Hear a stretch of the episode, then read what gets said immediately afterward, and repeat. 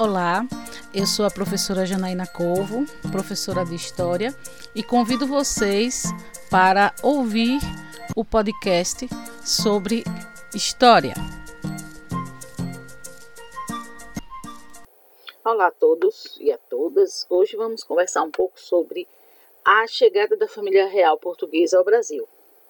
Para que possamos compreender um pouco dessa grande viagem que foi a fuga Da, de Dom João sexto e toda a sua família e a sua corte de Portugal para o Brasil, é importante que vocês lembrem de, do período em que Napoleão estava no poder na França e começa um processo de é, bloquear todo e qualquer acesso das regiões onde ele tinha domínio com a Inglaterra, prejudicar a Inglaterra, né, economicamente, que foi o bloqueio continental. Então, é, esse bloqueio continental decretado por Napoleão Bonaparte em mil oitocentos e seis determinou que todos os países do continente europeu deveriam fechar seus portos ao comércio inglês. Nessa época, o que que acontece? O que que acontecia? Dom João era o rei de Portugal. Ele ficou numa situação muito difícil, porque ele não podia cumprir as ordens de Napoleão e aderir ao bloqueio continental, já que os comerciantes de Portugal mantinham importantes relações com o mercado inglês. Além disso, a marinha inglesa poderia reagir, atacando as colônias de Portugal, como o Brasil. Assim, Dom João sexto ele vai se manter neutro, ele procurou se manter neutro nesse conflito entre franceses e ingleses. Acontece que os franceses não vão aceitar essa situação de neutralidade de Portugal e vão ameaçar Dom João, né, e de que se ele não se posicionasse, seria, todo o território de Portugal seria invadido por Napoleão e o exército francês. Sem condições de resistir às tropas francesas, né, Dom João e a corte portuguesa fugiram para o Brasil sob a proteção de uma esquadra naval inglesa. É interessante entender que o trajeto que foi feito de Portugal para o Brasil é, não foi algo muito fácil, né? Eram sessenta e dois barcos e mais de dez mil pessoas a bordo. E eles vão enfrentar diversas situações, né, ao atravessar o oceano num barco à vela, né? Então, é, cruzar o Atlântico era um desafio muito perigoso, né? Principalmente que esses navios não eram navios confortáveis, né? E eram vulneráveis, né? Então, em vinte e nove de novembro, que foi o dia da partida de Lisboa, né, que a família real e sua corte partiram de Lisboa em direção ao Brasil, a esquadra portuguesa era composta por dezenove navios, né, e havia uma frota britânica que iria é, escoltar essa viagem. Todos os, todos os navios, eram treze embarcações inglesas que fizeram essa escolta, né. Então, é, a família real e a sua corte enfrentaram vários tipos de situações, né, nessa viagem marítima, como, por exemplo, uma forte epidemia de piolhos, né? E essa epidemia de piolhos vai levar a princesa Carlota Joaquina a raspar a cabeça e chegar no Brasil com a cabeça enrolada no tecido, que seria hoje os nossos turbantes, né? Claro que não com a, a, a estrutura que nós temos hoje, né, dos turbantes, mas ela e outras pessoas precisaram raspar a cabeça devido à forte epidemia de piolhos que eles viveram durante essa viagem é, de Portugal para o Brasil. cinco por cento da população, né, entre dez a quinze mil portugueses estavam nos navios. Na, na maioria eram pessoas ricas, eram pessoas importantes, eram pessoas nobres, né?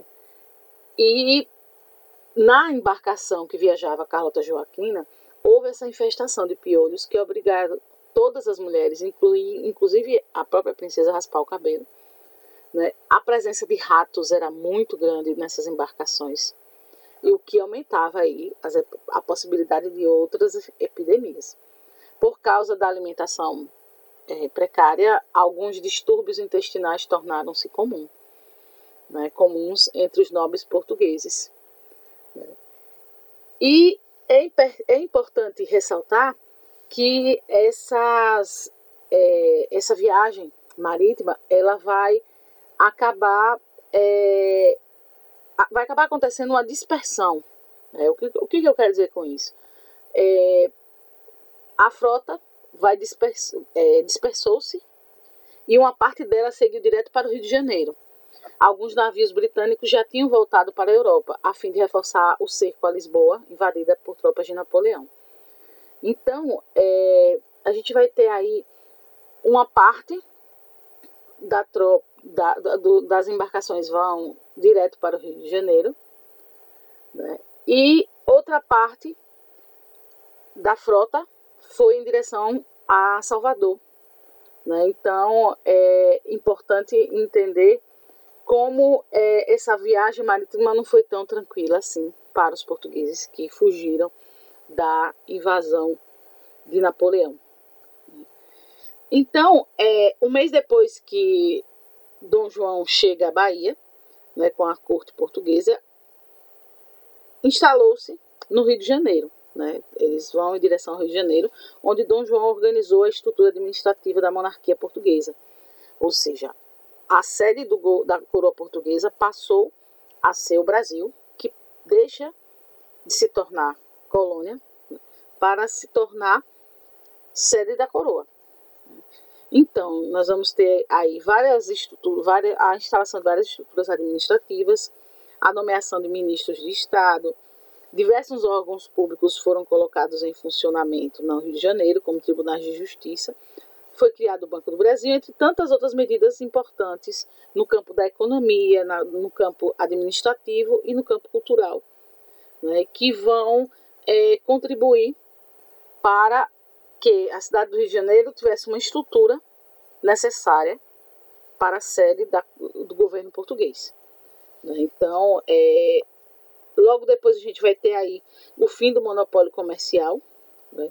Então, é, seis dias após seu desembarque no Brasil, Dom João decreta, decretou aí a abertura dos portos brasileiros às nações amigas, ou seja, ao comércio internacional. Com essa medida, é, ele extinguia o monopólio do comércio colonial, exceto para alguns poucos produtos, como o sal e o pau-brasil. Os comerciantes da colônia ganhavam liberdade de comércio e o Brasil começava a se emancipar de Portugal. Os donos de indústrias e comerciantes ingleses seriam os grandes beneficiários da abertura dos portos, pois teriam o mercado brasileiro como consumidor potencial de seus produtos. Foi estabelecido também o Tratado em mil oitocentos e dez. Esse tratado, é, em mil oitocentos e dez, ele foi, no caso, garantia o governo inglês. É, ficou conhecido como Tratado de Comércio e Navegação, que reduziu aí para quinze por cento a taxa alfandegária sobre produtos ingleses vendidos no Brasil. Dos demais países era cobrada uma taxa de vinte e quatro por cento. O mesmo dos antigos portugueses, o mesmo que os antigos portugueses é, cobravam dezesseis por cento. Então, é, o que vai acontecer com o Brasil? Vai receber, o, o Brasil vai receber uma infinidade de produtos manufaturados da Inglaterra, sapatos, tecidos, guarda-chuvas, talheres, coisas que é, muitas vezes não eram tão necessárias para o Brasil, mas que, nesse acordo econômico com Entre, entre Dom João e a Inglaterra, foi direcionado para o território brasileiro. Então, nós vamos ter aí importantes mudanças com a chegada da família real ao Brasil.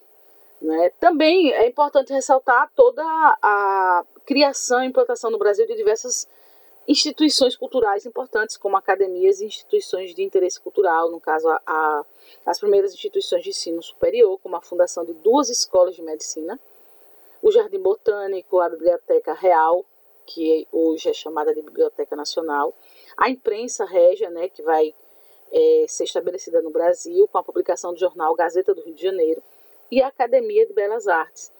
Né? O, o Dom João sexto ele também é, vai trazer para o Brasil, a partir de contratos, artistas e professores estrangeiros, que vão chegar a partir de mil oitocentos e dezesseis, que chegaram é, numa missão conhecida como Missão Francesa, né, chefiada por Joaquim Le Breton, que trazia o pintor Jean-Baptiste Debré, o escultor Adrien Tonnet e o arquiteto Grandjean de Montigny, o músico, certo? Músicos, entre tantos outros artistas. A gente vai ter aí diver, diferentes artistas nessa Missão Francesa, que a partir de mil oitocentos e dezesseis vão se estabelecer no Brasil e vão registrar várias imagens do cotidiano, que hoje nós encontramos muitas delas nos livros de história, como é o caso das imagens produzidas por Jean-Baptiste Debré.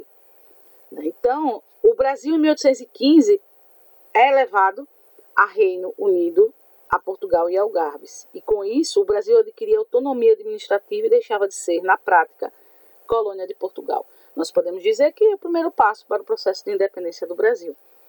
Então, é, essa chegada da família real ao Brasil vai ser algo extremamente importante para ser, podemos dizer, que é o início do processo que vai resultar na independência. Mas é algo que nós vamos conversar no nosso próximo bate-papo. Até a nossa próxima conversa sobre história.